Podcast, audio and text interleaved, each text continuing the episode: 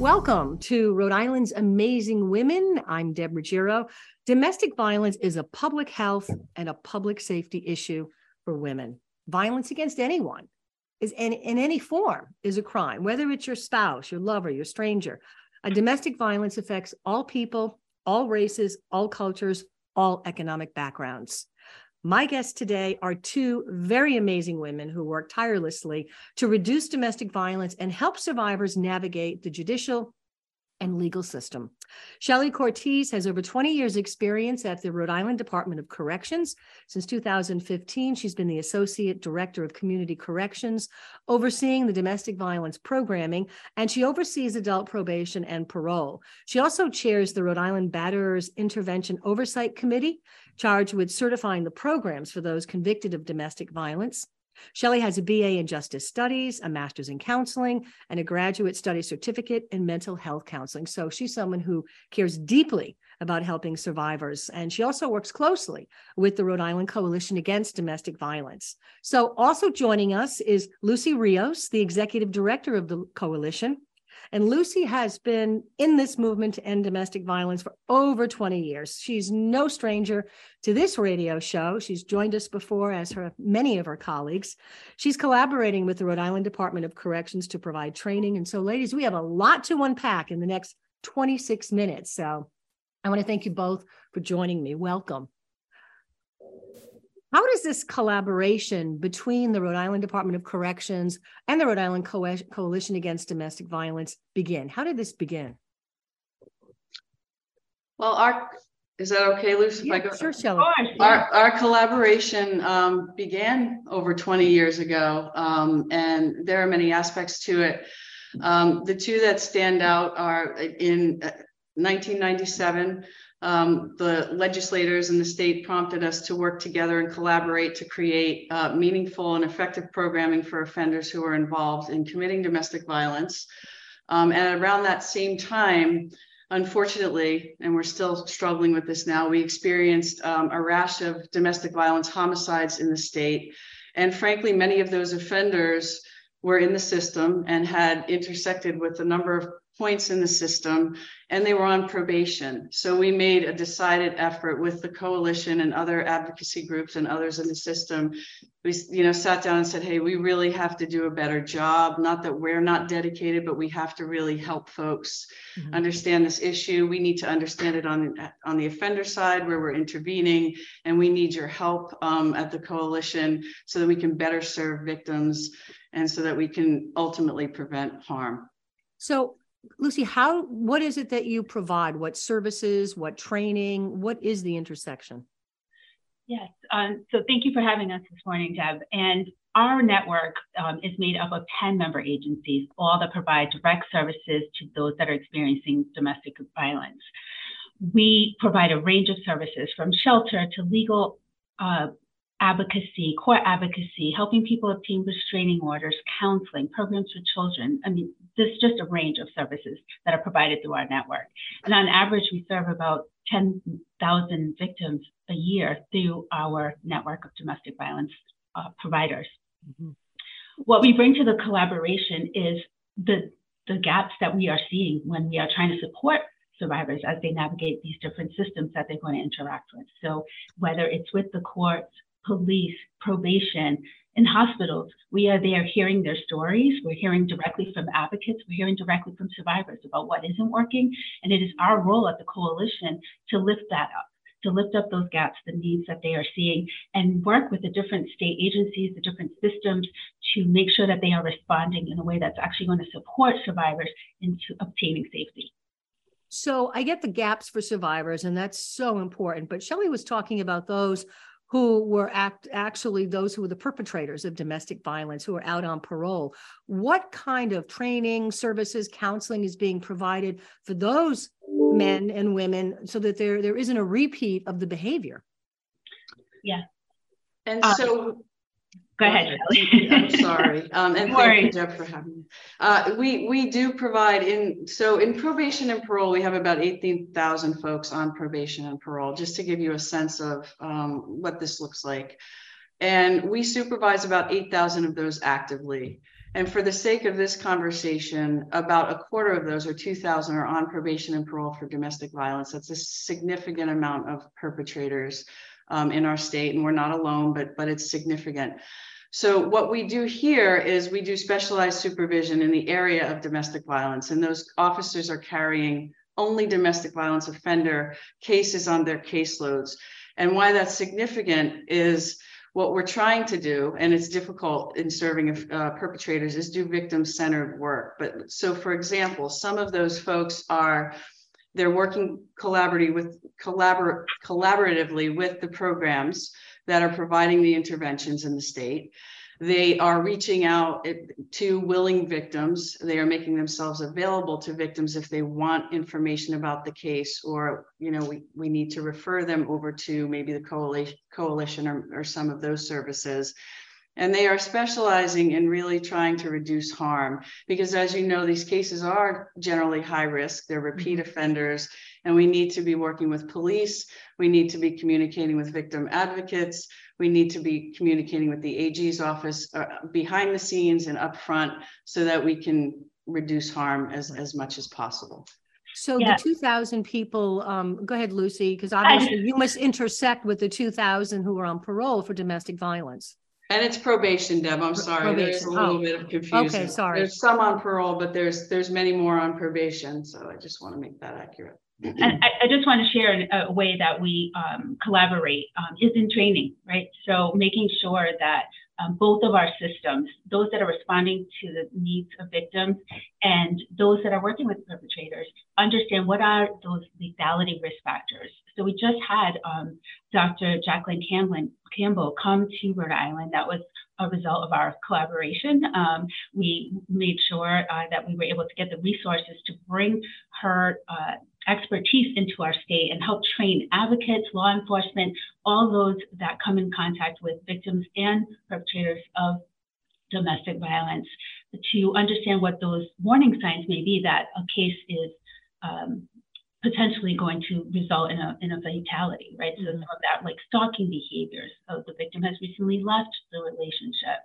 um, and uh, strangulation, right? So risk factors that let us know that this is a case that we need to be paying more attention to because this person is showing clear signs that they're becoming more dangerous. Mm, yeah. Hey, if you're just joining us, uh, thank you for listening to the podcast, or if you're listening on a radio station, uh, you can listen anytime on all your favorite streaming devices. I'm Deborah Ruggiero. Karen Kay is at the controls, and my guests are Shelley Cortese from the Department of Corrections, and she oversees the probation and parole. Also joining us is Lucy Rios from the Rhode Island Coalition Against Domestic Violence. Lucy, it's pretty unnerving for a woman to suddenly realize that her home is no longer safe, her children are no longer safe. Uh, there could be a call to the police, and all of a sudden they're at the door. You know, so what are some of the challenges and fears that these women um, have of the legal system? Well, you just named some of them, right? It's an intim- it's a, a system that if you haven't had interaction with, can be intimidating. There's it's a fast-paced environment. There's a lot of jargon that's used. Um, and now there's fear that uh, there's another system involved um, that may not believe you, um, mm-hmm. what you're sharing, uh, that may um, blame you for what's happening to you, um, and just fear that whatever abusive threats the abusive partner has made um, around them accessing any outside help at mm-hmm. all, that they're going to make good on those threats. And it might be, you know, threats to harm them, threats to harm the children, threats to harm the pets um, to expose them um, in their workplace, make up lies about them, report them to DCYF. I mean, there's so many ways in which users um, use and manipulate uh, the systems uh, to kind of keep a stronger hold and control over their victim. And so when a system is coming in um, in a high uh, in a crisis situation, um, it, it is it's scary. And yeah. there's a lot of fear that they're not going to be believed. And I want to uh, feather that out a little bit more because Rhode Island has a law that an officer responding to or investigating a domestic violence incident shall complete a domestic violence report, whether or not an arrest occurs, right? It's not optional. So, are there instances that the police perhaps are not completing a report? And how do you know if there's any underreporting? Lucy and then Shelley. Well, we, we know that domestic violence in general is underreported uh, because there, um, again, there's a lot of fear of having an outside influence uh, system coming in um, to the situation. We do know in Rhode Island that our police department are really well trained. Um, it's a collaboration with advocates from the domestic and sexual violence organizations, in addition to law enforcement, where they are trained on completing that report, the mm-hmm. domestic violence, sexual violence uh, report. Uh, and so we do um, are able to get great data about what happens when they respond, how many children are present, um, how many times does it result in an arrest. Uh, and that information is really useful to us as systems to figure out how can we, um, do, where do we need more resources. Mm-hmm. Shelly?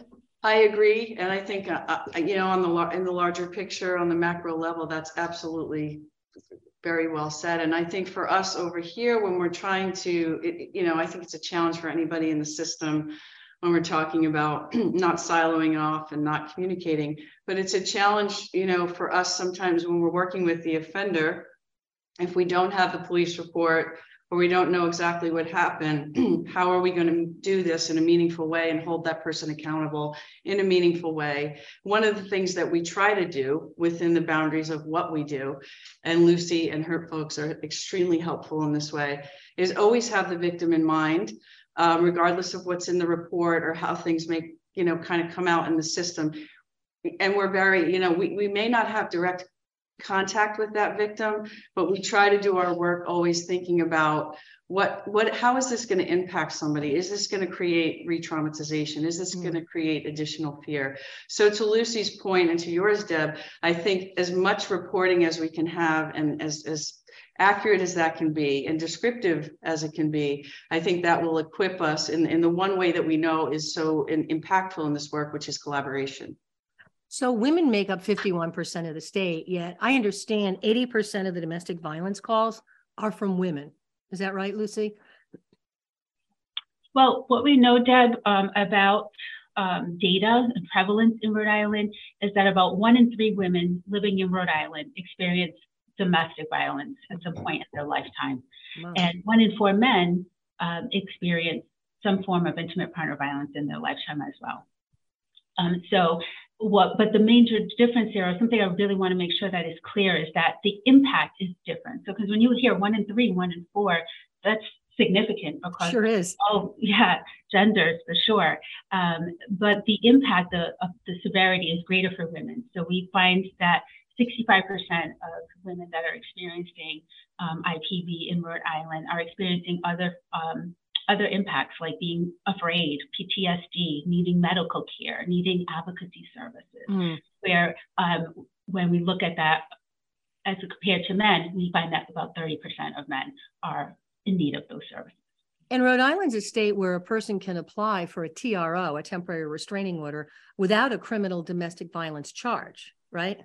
Yes, and we have advocates that work in the courthouse um, through our domestic violence um, restraining order office that can help a victim who is in fear and wants to seek an order of protection complete the affidavit and give them information about what the next steps are and also link them to other resources in the community to help them stay safe.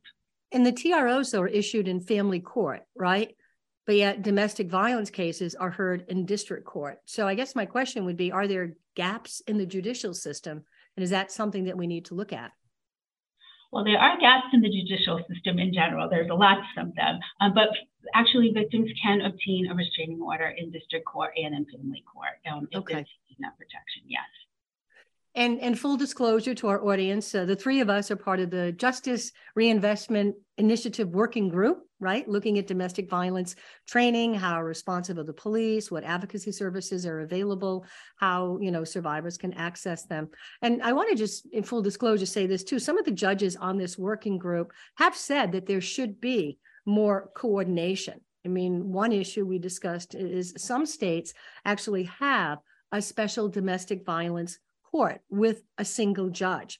Do you think there are sufficient cases in Rhode Island to warrant that? And would that become more of a cohesive process? Shelly, what are your thoughts? And then we'd love to hear from Lucy. Um, you know, my thoughts, I definitely think, unfortunately, there are enough cases. I think, again, we're not alone across the country. And as you both know very well, the pandemic has compounded that even further, um, exacerbating some of the conditions that, you know, um, already contribute to, you know, the dynamics of domestic violence. Mm-hmm. Um, I can only speak for from, you know, where I sit and, and, and, and it's an honor and, and it's exciting to be a part of this collaborative process with you both and everyone on that committee. I do think that there are, like with anything else, there are pros and cons. And you know, short of getting into the weeds of all of that, I think there are a lot of pros in terms of does it create consistency? I think yes, it would. Does it create, you know, I mean, we know the system and it's through no fault of anyone dedicated to the work. We could say this about corrections. There are gaps. We need to talk about that. We need to try to fill those. So we would have less of those, I think, in a streamlined way if victims and perpetrators, quite frankly, had one place to go. And then we could focus on, I think, on the treatment side or the intervention side is a better word for it. What is the effective intervention? How do, you know, we would be working closely with a judge who had the benefit, their judges are phenomenal in our state, it's not easy, but who had the benefit, just kind of like we do in probation and parole, of specialized training, understanding, and consistency. So, I mean, again, from where, from where I, that said, and Lucy knows this well, we need funding at a higher level um, we need, we can't just, you know, frankly, just throw everybody that commits this crime into that bucket. What we need to do is do it carefully, fund it well, and make sure that those of us on the intervention side are doing our part to make sure that we're targeting the right people and that they're following that's connected to probation that's connected to better victim outcomes because that's what we're always thinking about mm-hmm. it's a long way of saying yeah i think it's i think it would be absolutely um, a good thing in rhode island from where i sit but again i can't speak for others and lucy please chime in yes, definitely um, thank you for bringing out um, the domestic violence court um, it is one of the recommendations that we uh, made in our recently published um, domestic violence homicides report from 2016 to 2020. And it was um, so establishing a high risk domestic violence court is something that is important to the coalition. Uh, it is something that we are been having conversations with the court um, about. Uh, and we are doing more uh, research. We, we brought in um, technical assistance from the Center for Court Innovation several years ago, right before the pandemic, actually. Mm-hmm. Um, and then, you know, the pandemic ha- happened, so we had to shift gears. Um, but it still remains an important um, uh, recommendation for us and something that we do want to see um, happen in the state of Rhode Island because, uh, like Shelley was saying, uh, it will um, make it so that all of the people working in the high risk domestic violence court receive training on lethality risk factors, on domestic violence, and then also have the resources, the tools to support not only the offenders in making sure that they're complying with whatever orders have been issued, but then also for the victims, mm-hmm. that victims will be able to have more advocates um, and more support uh, right in the courthouse and be able to be connected to people that can help them make a safe uh, a plan to to get out of the relationship safely. Um, so I think a domestic violence court will make a huge difference in Rhode Island. It is something that we are going to continue to move um, and work on uh, at our coalition, and hopefully, maybe it will become one of the priorities of the Governor Executive Working Committee. That that would be right. that would be ideal. Well, I know you've been talking about it for many years. Here we are years later. It still hasn't happened. But then again, it took many years for there to become a dedicated mental health court. And that just recently happened. So part of it, you know, to your point, is educating the public, educating the legislature, and then finding the budget, you know, the money within the budget to sustain it at the end of the day. Shelley, you made some interesting point, and I think semantics words are so important, especially in the business that I'm in. You're saying it's intervention and not treatment Correct. for those who are prone to pretty aggressive behavior. So I think that's um, that's an, a very important distinction. It's also important, I think, to recognize that systems don't always work, right? You know, um, but the level of communication needs to be there. Would you say that's one of the most important aspects of this with your collaboration?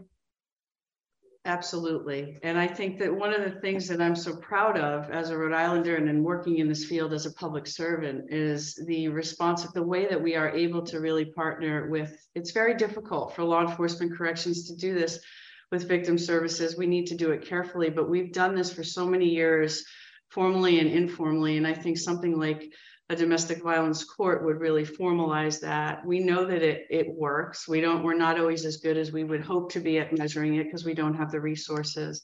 Um, but yes, I mean, I think it's it's you know it's incredibly important that there's so many layers to this problem and it's so difficult to measure. But one of the things that I always that you know I've been doing this for almost 25 years that comes back and comes up is we need to collaborate, we need to communicate, we need to have diversity and multi-dimension to our work. It's difficult in the system. It's difficult. It's personal, right? Domestic violence is personal, no matter mm-hmm. what anybody says.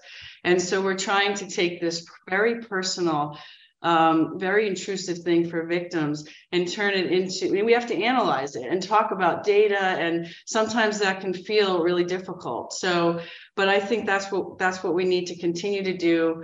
And as we're doing it the, the only way we can be effective in corrections in this work and this is based on my experience is if we involve the victim if we we can't do our work with perpetrators in a vacuum. Right. I'm not saying they're responsible but they have to be involved. We have to be talking and listening to even when it's hard and not what we want to hear what advocacy is saying and how we can do it better how we can you know work together. And that is key i think to anything we continue to do going forward and the research supports that. So my original question though you mentioned there were 2000 um, domestic violence um, people, you know, perpetrators who are on uh, probation. Is there an are there enough domestic violence case to sustain, you know, a single domestic violence court? Yes. yes. Okay. Yes, because again, without and again, Lucy, please chime in if I don't want to um, talk too much here. But I, there really are. I mean, honestly, and you know this, but one domestic violence cases take a lot of resources and, if mm-hmm. it's done if it's done well and i'm saying this like if you're really reaching out to the victim and you're really doing the training and you're collaborating behind the scenes even just five cases right so you're specializing in this area it's it's 2000 is is is too many and right. then there are those in the system um, you know that we know we talk all about sort of what we have jurisdiction over, but there are many people. We also want to think about raising the voices outside of the system. Right. Um, and and there, this we know in, in corrections, and Lucy right. knows this. I, I may see if I'm a probation officer, you know, John Smith for the first time, but chances are John mm-hmm. Smith has been repeat offender and just got caught. Mm-hmm. So so, in the final minutes that we have, um, what's your vision for the future of this work between the Rhode Island Department of Corrections and the Coalition Against Domestic Violence? In 35 seconds. 35 seconds. I'll go first. Go okay. Uh, yeah. So, I think uh, continuing to have this dialogue, continuing to find ways to partner, uh, training being one of those, right? Continuing to make sure that both of the people that are in our work systems are well informed, well educated, well trained on the dynamics of abuse, aware of where the resources are. Um, and hopefully, you know, I'm really excited to see what will come out of the executive um, committee of the governor um, and those policy recommendations. And I know that based on those policy recommendations, we will continue to collaborate and work together to try to improve both of our systems and make sure that Rhode Islanders are living in safe and thriving communities. And that Justice Reinvestment Initiative Working Group that you're talking about, uh, Lucy, the recommendations will be made, but you know, with a part-time legislature, it may be next year, the next year. This could be a two or three year strategic plan. Shelley? Definitely. It, it absolutely can be. And I think, you know, Lucy said that wonderfully. I think I share the same sentiments around the vision. And I, I just think we work in different ways at and coming, we're coming at this from different angles, but we just need to keep understanding and uniting around the, the outcomes here that we're both working toward are, are less harm for, for victims. That's why we both do the work. And uh, as long as we continue to collaborate and stand together and support each other and, and move this forward, I think we'll, we'll be, you know, we'll be in good shape. So, and it's, it's a And we are pleasure. so blessed to have the two of you, two very amazing women, working so tirelessly on this issue. What a great conversation. Thank you. Thanks so much for having us, Deb. Appreciate my it. pleasure. Appreciate the opportunity. And as I mentioned, I start and I will end with domestic violence is a public health and a public safety issue. So we are so grateful for the work of Shelley Cortese, the Department of Corrections, Lucy Rios, the Coalition Against Domestic Violence, and I end each show with a quote. This one is from, of all people, Audrey Hepburn. Nothing is impossible. The word itself says, I'm possible. Think about it. I'm Deborah Ruggiero. Thank you for joining us. You can listen to the podcast anytime on all your favorite streaming devices. And of course, you can listen online at the website amazingwomenri.com. Stay well.